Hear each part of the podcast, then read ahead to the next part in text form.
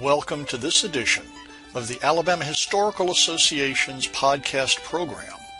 I'm your host, Marty Olliff, and I talk with people who conduct interesting research and do interesting things concerning Alabama history. You can find out more about the Alabama Historical Association, a membership organization devoted to Alabama history, by pointing your browser at our website, www.alabamahistory.net. Our guest is Peggy Towns of Decatur, Alabama, recipient of the Alabama Historical Association's 2022 Virginia van der Veer Hamilton Award for contributions that encourage joint endeavors and mutual understanding among avocational and professional historians. But before speaking with Ms. Towns, I've asked Rebecca Davis, Limestone County archivist who nominated her, to introduce her. Hi, Rebecca. Tell us about Peggy Towns. I'm so excited to talk about Peggy Towns. I'm really just so delighted that the Historical Association chose to honor her with this award this year because when it comes to someone who has promoted an appreciation and better understanding of Alabama history among the general public, I cannot think of anyone better than Peggy Towns. She's not only someone I admire as a colleague and a historian, but she's a personal friend. And you just don't get any better than Peggy. I got to know her in working with African American history in North Alabama because she's in Morgan County. I'm in Limestone County, but so much of that history, especially when it comes to U.S. colored troops and Scottsboro boys, you know, she has done so much. It just really overlaps with what we do at the Limestone County Archives as well. I worked with her on writing and putting together some historical interpretive signs for the old Trinity School. We pull out her book, Duty Driven, at the archives often to help people who are researching their ancestors' work, Black troops during the Civil War. Not only that, but she's just someone who you can tell it just lights her up when it, to talk about history, to learn about history, and to share that with people. She'll dress up in a hoop skirt for the cemetery stroll in Athens. She'll wear her white suffragette uniform the work she's done has been important to the whole North Alabama area, but especially she has helped uncover so much of Black history that was hidden history and made it accessible and enjoyable. And so in my letter, I said that she is the consummate professional, a pleasure to work with, and is dedicated to her passion for history and delighted to light that spark of understanding at, in all. So that is Peggy Towns. Welcome, Peggy, to the podcast. Good morning, Marty. I'm delighted to be here. And thank you, Rebecca. Peggy, you've been active for a while in recovering lost histories and gaining recognition for historically important sites in North Alabama. Please tell us about some of your projects. Oh, where do I start? Marty, I just have a love and a passion to share the stories that are little known or facts that have been forgotten. I guess my very first project was designing an African American pioneers brochure for Decatur. And I actually had gone to Selma and I saw that they had one. And I said, We have so much history here. So I came back home and me and my partner in crime, Dr. Ragland, sat down and designed a brochure, presented it to the tourism board, and of course, the rest is history. From that project, we also designed a Lift Every Voice and Sing video that's shown even today at events and in schools to share a bit of Old Town, the oldest neighborhood in Decatur's history. You've done some other work relative to this kind of thing, tourism work, you might say. Tell us about the walking tours that you have created. I present or lead a Scottsboro Boys walking tour. Many people do not know, but all the Scottsboro Boys trials from 1933 to 1937 were actually held here in Decatur many of the potential black jurors who testified that there were no blacks on the jury rolls were from here in Decatur. I really do walking tours that go by some of their homes and by Judge Callahan's home as well. several years ago, I was instrumental with Senator Orr and some others. We obtained an Alabama historical marker about the Scottsboro Boys trial that's over at the Morgan County Courthouse. One side has information about Judge Horton, and the other about the Scottsboro Boys. You've also done an OnCell tour. Tell us about that. Oh, I'm just so excited about that.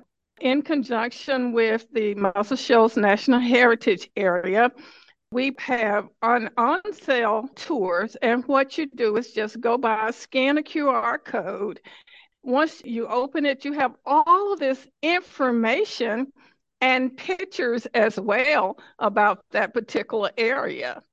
It was really, really great during COVID because it's a self guided tour. And just recently, Marty, Caroline Barske Crawford with UNA and the Muscle Shoals National Heritage Area sent me an email because that particular project was included in a national Heart and Soul magazine. So we're just really proud about that. Well, that's wonderful. And I am happy to hear that it has been so well received. Yes, you're right. COVID opened up the world of self guided tours. And I'm so Yes, yes. And to be included in that Heart and Soul magazine, that just put us a bar higher. So I'm just so excited about that. We also did what we call a hidden spaces project. You know, in Old Town, there are a lot of empty spaces because of urban renewal. So we showcase the area with hidden spaces, faces, and places. We went back and looked at history and provided a story for people to see. Keep in mind, during segregation, the Vine Street area was the business district. There were physicians, drugstores, beauty shops, restaurants, all kinds of enterprises were located in that area. And I tell people that sharing this is like a quilt. Every piece of information, every document, every picture, every name is just once it's stitched together, it becomes a bigger piece. While some of my work involves African American history, I tell people it's Alabama history, it's what I call the missing pieces. And so once it's all put together, then we have a better covering for us all. I'll tell you, when you talk about the yellow fever epidemic that was here in 1878, you know, nobody ever mentions the blacks here. And so I was just amazed to find this article about the Blacks who were like a committee. And what they did was form a patrol to guard stores and property here. And you never hear about that. So, as I said, just a piece of our history that makes it a whole piece. I like the analogy. And yes, you are doing the work of historical recovery as well as critical reading and promulgation of these stories, getting them out there. I think that's wonderful work.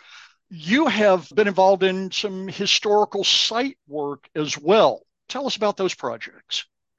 My very first project was to get Bell Cemetery on the Alabama Historical Register of Cemeteries. Mm-hmm. Um, and but I did that one first, and it was the first Black cemetery in Morgan County to be listed. But my purpose in doing it was because it was a smaller cemetery and my primary goal was to index Sykes Cemetery, which has a bit of historical significance as well, because the 1901 Constitution, as you know, disenfranchised Blacks. And of course, they were no longer allowed to be buried in the Decatur City cemeteries. So J.J. Sykes purchased property, which became known as the Sykes Magnolia Cemetery.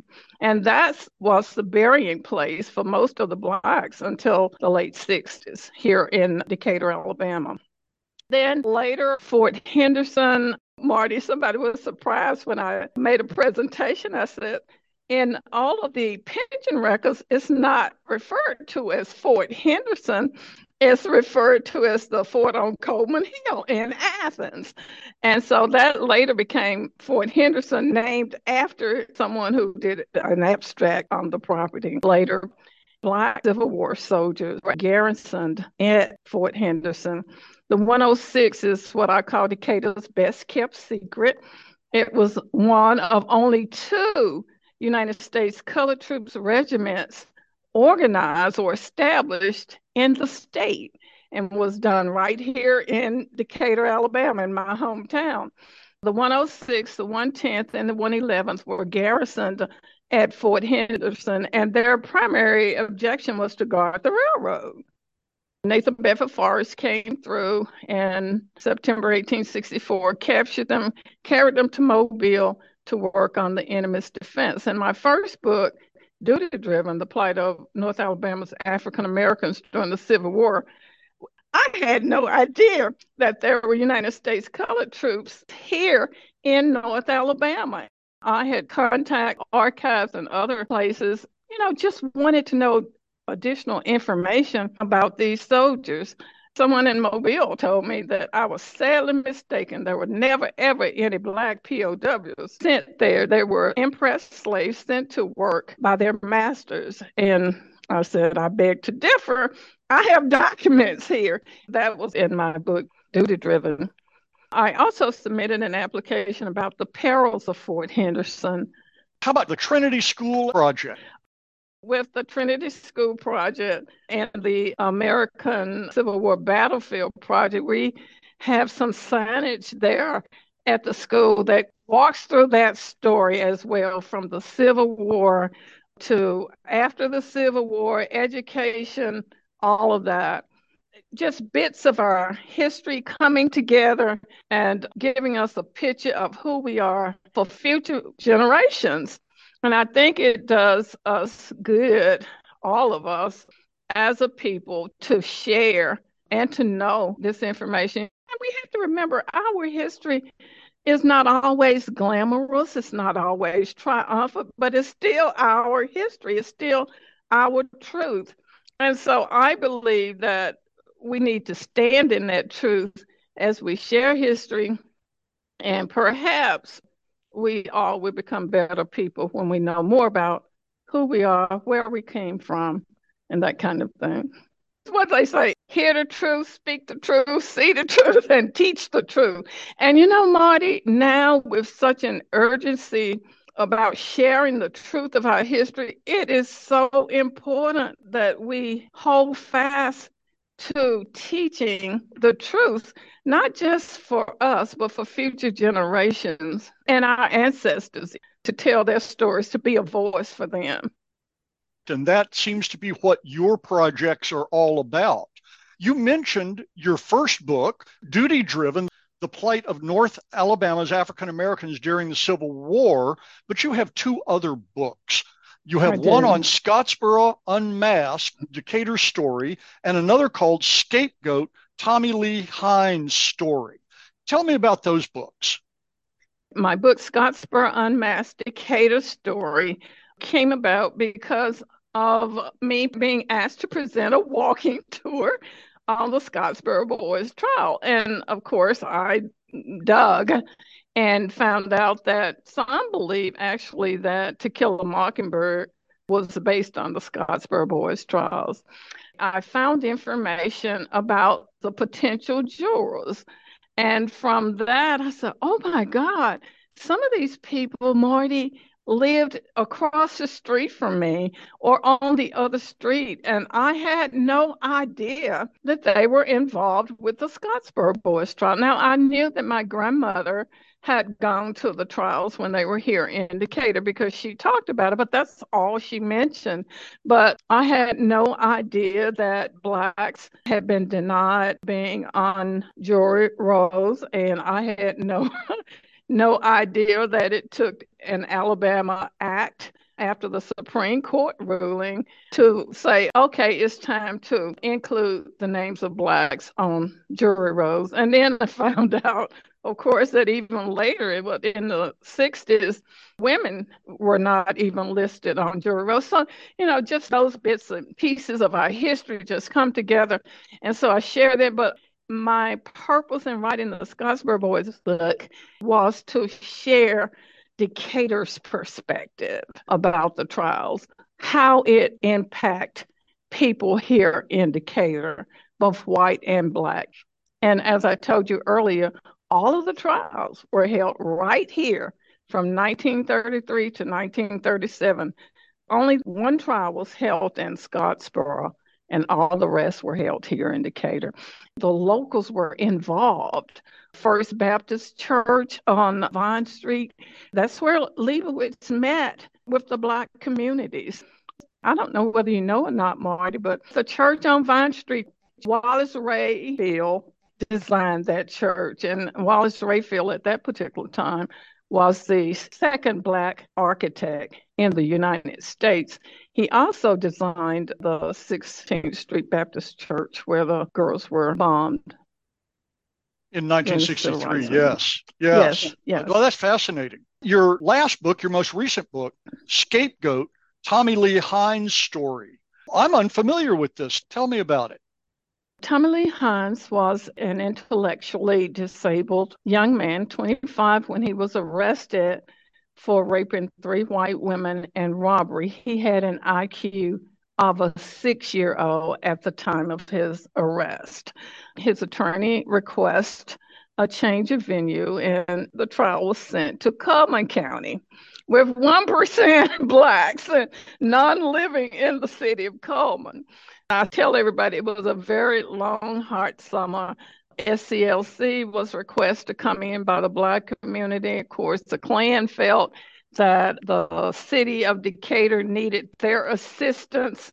So they were here and crosses were burned, even at the city hall. It was just a horrible time. And I guess the most horrific part of this ordeal is that there's no way that Tommy Lee Hines could have been responsible for these crimes. Sadly, you'll have to read my book to find out what happened to him. That's the question I get most of the time. Well, what happened to him? But I tell them, read the book and find out. Marty, also last year, I assisted with getting a Pomeroy marker here many people do not know, but Ellen Stephens Hildreth was the first president of the Alabama suffrage movement. So in 1895, of course, Susan B. Anthony was here. But then on the flip side of that coin, there were also Black women who were involved with the suffrage movement too. So uh, just sharing little known stories about our area is my passion, I guess. My mother used to tell us when we were children if you don't know where you've been, you'll never know where you're going. I also portray historic figures. I go to schools, cemeteries, uh, strows, uh, other community events, dressing in character. I portrayed uh, Cathay Williams, who was a Buffalo soldier. Many people don't know, but the 10th Cavalry Buffalo soldiers were in Huntsville, so I go over there and portray her. I portray Patsy Owens, Eliza Jones, who was a Civil War nurse. In her pension record, she talks about being a nurse at the old bank house. That's what she called the old state bank building back then. Of course, as you know, it served as a hospital for both the Confederate and federal troops. I love doing this with the children because you can feel their excitement when you dress in character and you kind of have their attention engaging them. I also do presentations for OLLI and Learning Quest. I tell people they're our stories. They're not just a black story, they're not just a white story, but they're our stories. And hopefully, what we're doing will just be all the better for it. I certainly hope you're right. What future projects do you have planned? You could say that I'm coming back full circle because just recently I have been looking at some of the pension records from the Civil War soldiers, the USCTs, I don't know whether there'll be a second book that comes out of that about the USCTs, but I am revisiting the pension records. Of course, Scottsboro Boys is just a steady project that I'm involved with on a committee, and hopefully we will be able to get a Scottsboro Boys Museum here in Decatur. John at the archives has a witness stand. We have jury chairs. We have the railings. So, you know, we have a lot of information at our archives, both in Limestone County as well as here in Morgan County, referencing these trials. As you know, Judge Horton was from Limestone County. So Rebecca has a bucket of letters written to Judge Horton uh, during those times. That bucket of letters is a pretty interesting thing in itself. She makes a great presentation about it. Well, Peggy, thank you very much for joining us today on the Alabama History Podcast, and congratulations for winning the Alabama Historical Association's 2022 Virginia van der Veer Hamilton Award for these projects that you've been doing to bring together avocational historians and professional historians. Thanks for being here. Thank you, Marty. I am just so humble. And you know, you don't expect to get an award for something that you love so dearly but it's but nice. I do appreciate it. Yes, it is. Thank you. You're welcome. Thank you for joining us today. This has been another edition of the Alabama Historical Association podcast program. Our music is the traditional tune Whistle By, performed at City Stages in 1996 by James Bryan and Carl Jones. It's provided courtesy of the Alabama Folklife Association, which you can find on the web at alabamafolklife.org.